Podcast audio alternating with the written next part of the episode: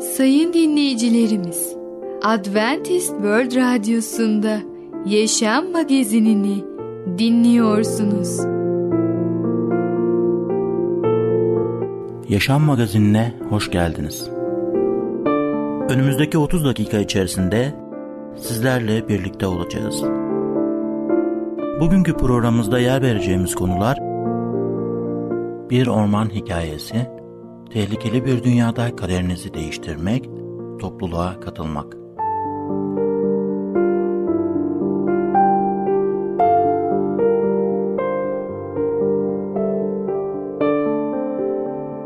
Adventist World Radyosu'nu dinliyorsunuz. Sizi seven ve düşünen radyo kanalı. Sayın dinleyicilerimiz, bizlere ulaşmak isterseniz e-mail adresimiz radio.umutv.org radio.umutv.org Bizlere WhatsApp yoluyla da ulaşabilirsiniz. WhatsApp numaramız 00961 357 997 867 06 00961 357 997 867 06 Şimdiki konumuz topluluğa katılmak. Hangi topluluğa katılabiliriz? Merhaba değerli dinleyicimiz. Bereket Dağı'ndan Düşünceler adlı programa hoş geldiniz. Ben Tamer. Bugün sizlerle birlikte olacağız. Bugünkü konumuz topluluğa katılmak. Biliyor musunuz? İlk önce biz Allah'ın kelamını, kutsal sözlerini okumak istiyoruz ve okumaya başlıyoruz. Bir şekilde İncil, kutsal kitap buluyoruz ve oradan Allah'ın sözünü, Allah'ın bizim için, insanlar için hazırladığı o mektubu okumaya başlıyoruz. Okuyunca Tanrı'yı daha iyi tanıyoruz ve ona iman ediyoruz. İsa Mesih'i kurtarıcı ve arabulucu olarak hayatımıza kabul ediyoruz. Ve bir sonraki adım ise bir imanlı topluluğu bulup ona katılmak. Yakınlarında imanların toplandıkları yerler var mı diye araştırmamız gerekiyor.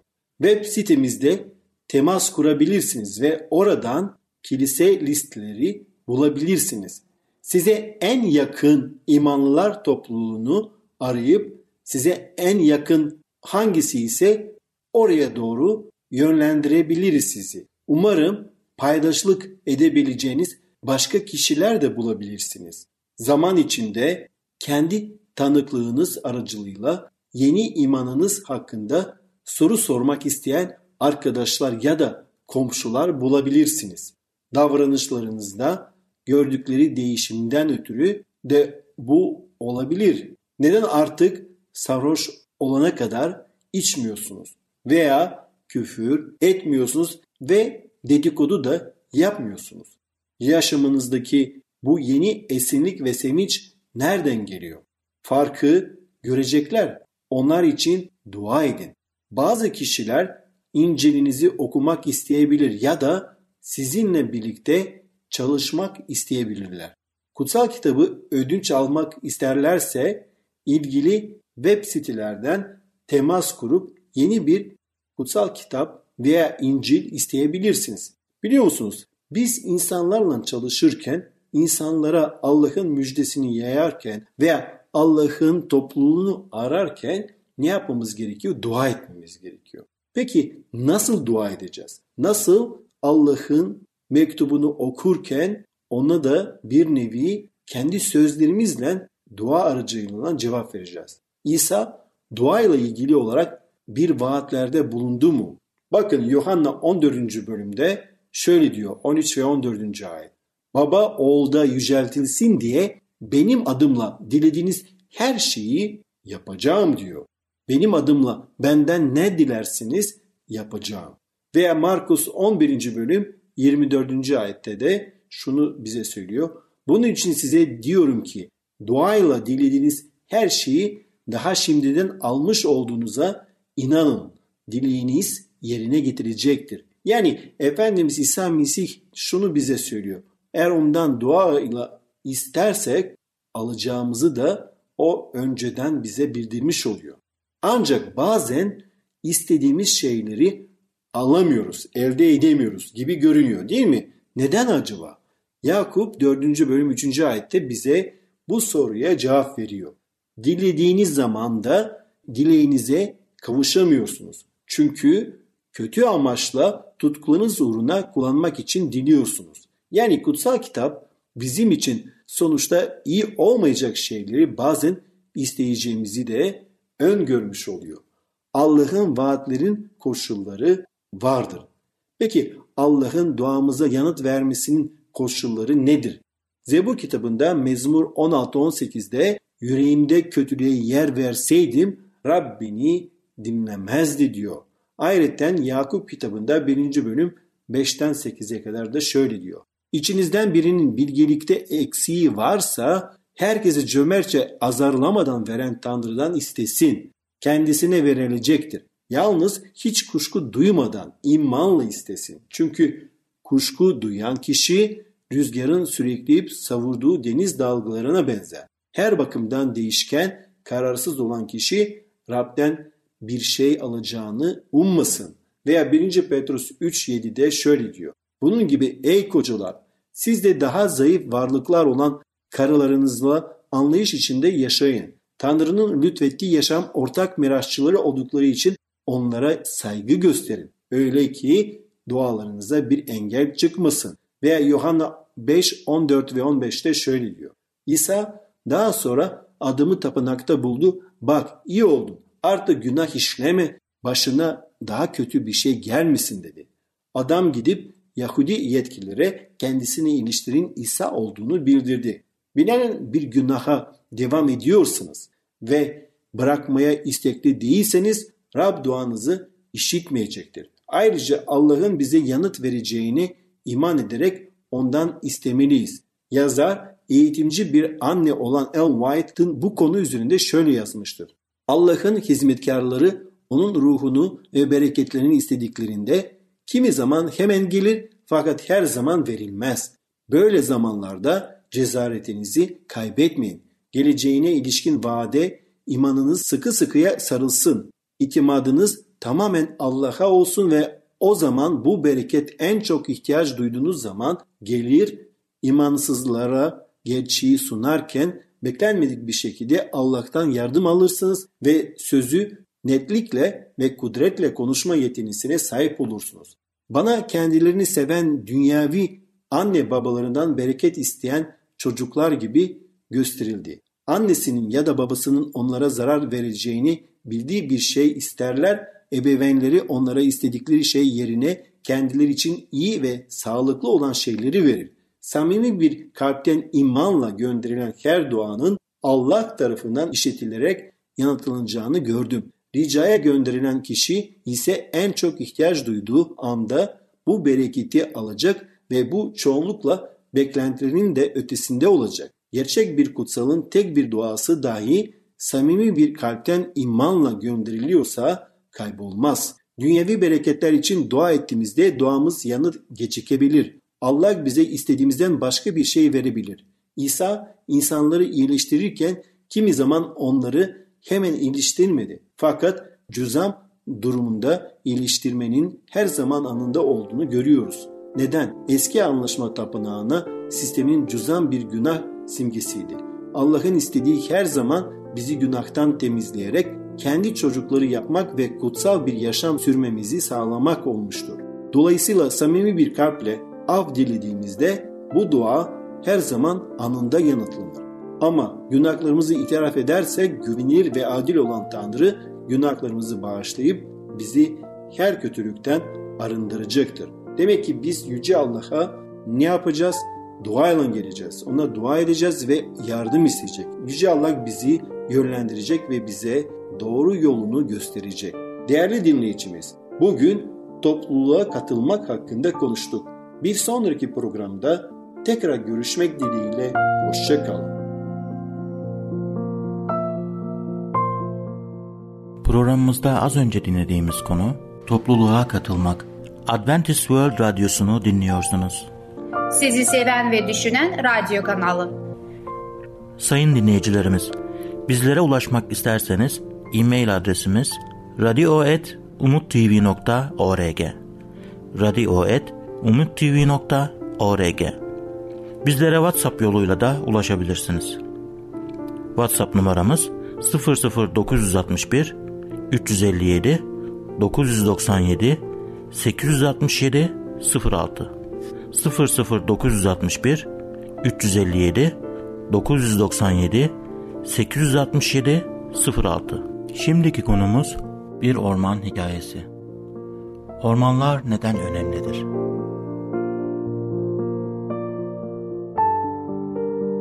Merhaba ufaklık. Ben Fidan. Çocukların Dünyası adlı programımıza hoş geldin. Bugün seninle birlikte bir orman hikayesi adlı hikayemize başlayacak. Bu serimiz biraz süreceği için bizi dinlemeye devam et. Bir orman hikayesi. Orman bizim her şeyimizdir delikanlı. Anamız, babamız, evimiz diye yanımda oturan ihtiyar anlatmaya başladı. Alacakaranlık gittikçe artıyordu. Güneş aşağılarda uzanan ovadan tamamen çekilmişti. Yalnız arkamızdaki büyük bir ormanda ağaçların üstüne atılmış kırmızı bir çuha gibi rüzgarlarla hafif hafif kıpırdıyordu. Biraz sonra büsbütün kayboldu ve o anda her şey değişiverdi. Şimdiye kadar yaşayan, kımıldayan, ses çıkaran ova artık ölüydü ve beyaz, ince bir sesle örtülmeye başlamıştı.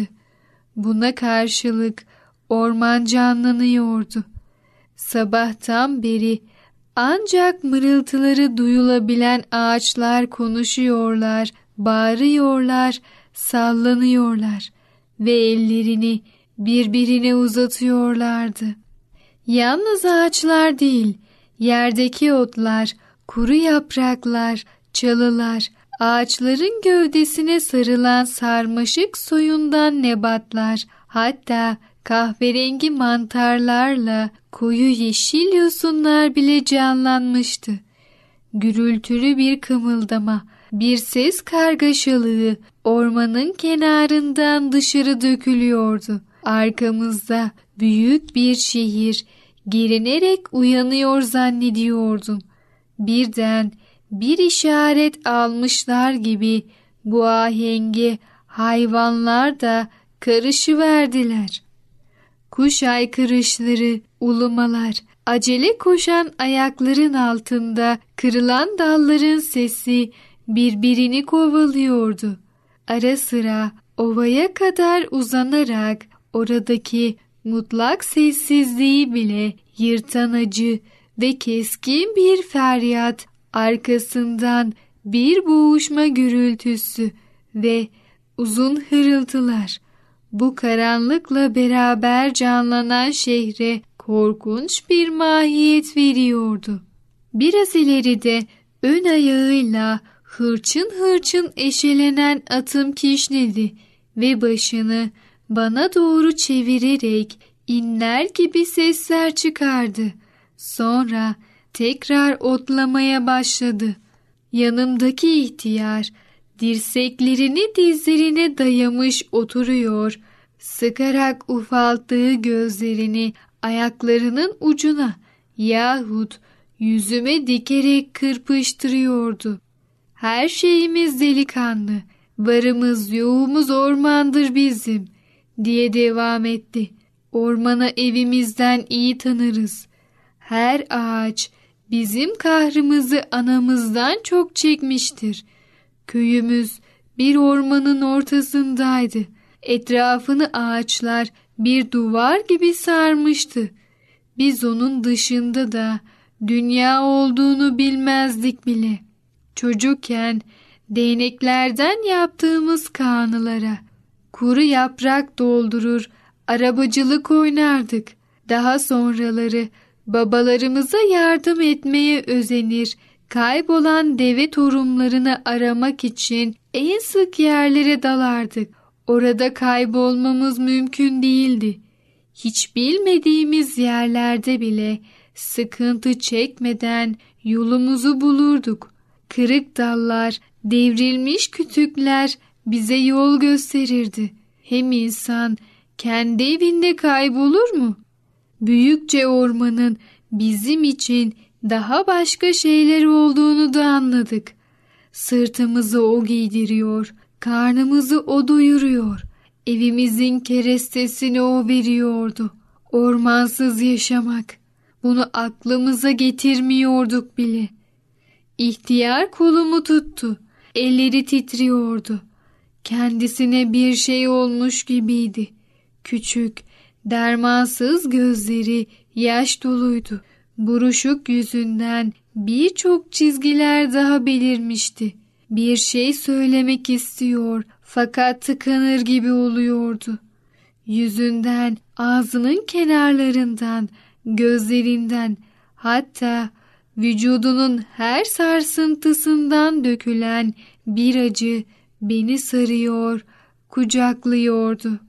Nihayet boğazını tıkayan bir şey varmış da onu fırlatmaya muvaffak olmuş gibi birdenbire bir haykırışa benzeyen bir sesle delikanlı bizim elimizden ormanımızı aldılar. Bizi ormansız bıraktılar. Bizi tek ağaçsız bıraktılar diye bağırdı. Sonra elini başına götürdü. Kasketini geri iterek seyrek beyaz saçlarını yakaladı. Böylece bir müddet kaldı. Ben onun çevresindeki vukuatı takip ediyor ve kurulması biten bir duvar saatinin rakkası gibi nasıl yavaş yavaş sükunete geldiğini görüyordum. Evet ufaklık, bir orman hikayesi adlı öykümüzü dinledin. Bu öyküde ormanın ne kadar güzel ve önemli olduğunu öğrenmiş oldun. Lütfen sen de Tanrı'nın verdiği doğayı koru. Bir sonraki programımızda tekrar görüşene kadar kendine çok iyi bak ve çocukça kal.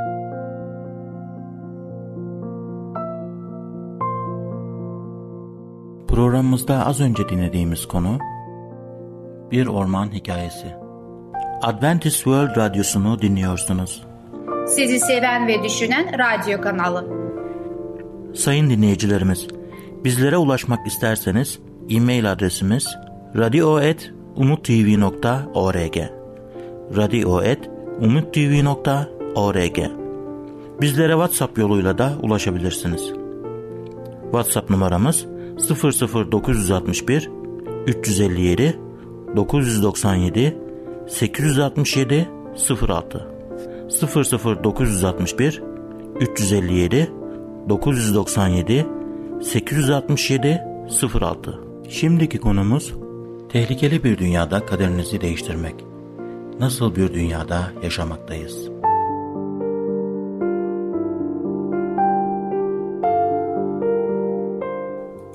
Sevgili dinleyici, merhabalar. Kaderi Değiştiren programa hoş geldiniz. Ben Ketrin. Bugün sizlere konuşmak istediğim konu hakkında tehlikeli bir dünyada kaderinizi değiştirmek. Tehlikeli bir dünyada yaşadığımızdan kimsenin şüphesi yok. 17 Ağustos 1999'da korkunç bir depremde 40 binden fazla vatandaşımızı beton ve çelik yığınların altında birkaç saniye içinde kaybettik. 10 yıldan uzun bir süre geçmesine rağmen o felakette sevdiklerimizi kaybedenler hala depresyonla savaşıyor ve ilaçlar alıyorlar. Neredeyse her gün teröre ilişkin yeni haberler duyuyoruz ve öldürülenlerin ağlayan babalarını, bayılan annelerini görüyoruz. Radyoda trafik kazası haberlerini ve bunlardan ölenlerin ve yaralananların sayısını dinliyoruz. Ölümün yaşa ya da toplumsal sınıfa bakmadığı bir gerçek. Fakat bir otobüs kazasında Bebekler öldüğünde bu pek de adil görünmüyor. Başkalarının yaptığı hataları masumların kurban gitmesine nedenini anlamak için çabalıyoruz. Ve bu esnada bütün bunların önleyip önlemeyeceğini nasıl önleyebileceğimizi merak ediyoruz. Tüm bunlar yalnızca kaderle mi ilgili? Türklerin yalnızca yaklaşık yüzde yedisi Allah'ın var olmadığına inanıyor. Bu küçük azınlık her şeyin tesadüfen meydana geldiğini ve insanoğlunun tek hücreli canlılarından gelişmiş akıllı varlıklara olan gelişimine rastgele verimsel kuvvetlerin yönlendirildiğini söyleyecektir. Kendilerine verdikleri adla ateistler, insanoğlunun bir gün herkesin kaçınılmaz kaderi olan ölümünü yenmenin bilimsel sırrını keşfedeceğinden çoğunlukla emindirler.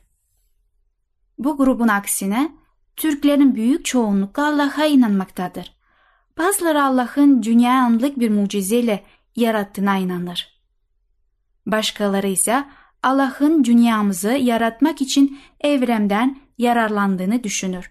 Ayrıca bazı insanlar kadere inanır. Bu tanılması zor bir kavramdır. Ancak temel olarak her şeyin önceden belirlendiği fikrine dayanır. Onun her şey yazdığından ve bunların gerçekleşeceğine inanırlar. İstisnası yoktur. Aynı zamanda Allah'a inanan kişiler çoğunlukla Allah'ın iyi ve sevgi dolu olduğuna inanırlar. Ancak bu inançlar arasındaki çelişki mantıksız görünür ve bir takım ciddi sorunları ortaya çıkarır. Allah o 40 bin kişiyi depremde ölümleri ve sevdiklerini 10 yıldan daha uzun bir süre depresyona sokmaları için mi yarattı? Bu pek sevgi dolu bir Allah gibi görünmüyor. Allah kaderle gençlerimizin teröristlerce mayın döşemiş o yollarda havaya uçurmalarını mı buyurdu? Sevgi dolu bir Allah bir çocuk çukura düşerek annesinin gözleri önünde öldüğünde kaderin yerine gelmiş olmasından mutluluk duyabilir mi?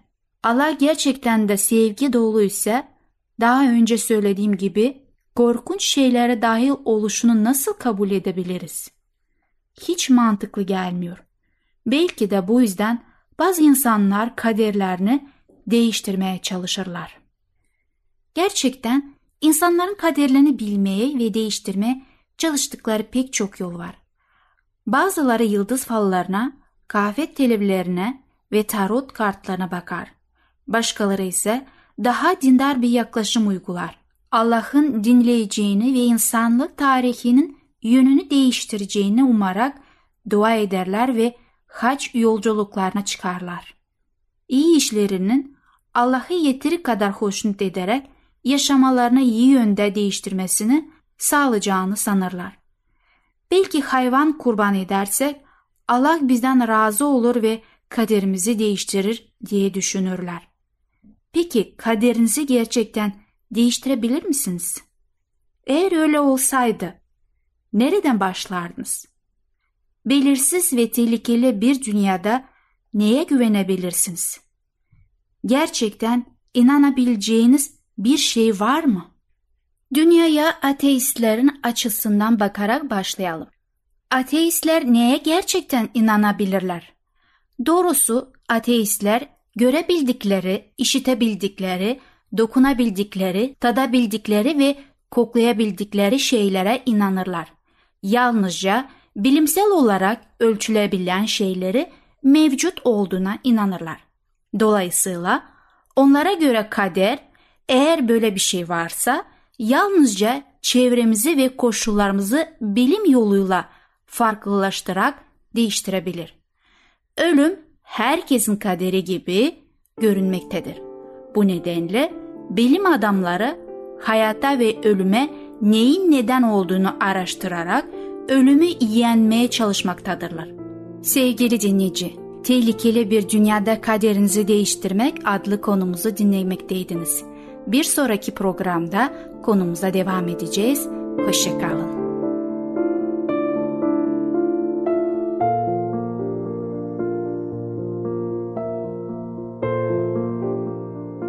Programımızda az önce dinlediğimiz konu tehlikeli bir dünyada kaderinizi değiştirmek. Adventist World Radyosu'nu dinliyorsunuz. Sizi seven ve düşünen radyo kanalı. Sayın dinleyicilerimiz, bizlere ulaşmak isterseniz e-mail adresimiz radio.umutv.org radio.umutv.org Bizlere WhatsApp yoluyla da ulaşabilirsiniz. WhatsApp numaramız 00961 357 997 867 06 00961 357 997 867 06 Gelecek programımızda yer vereceğimiz konular Kralın sorgulanması ve tutuklanması, kader ve seçim, gerçek özgürlük. Yaşam Magazini adlı programımızı pazartesi, çarşamba ve cuma günleri aynı saatte dinleyebilirsiniz. Bir programımızın daha sonuna geldik. Bir dahaki programda görüşmek üzere, hoşçakalın.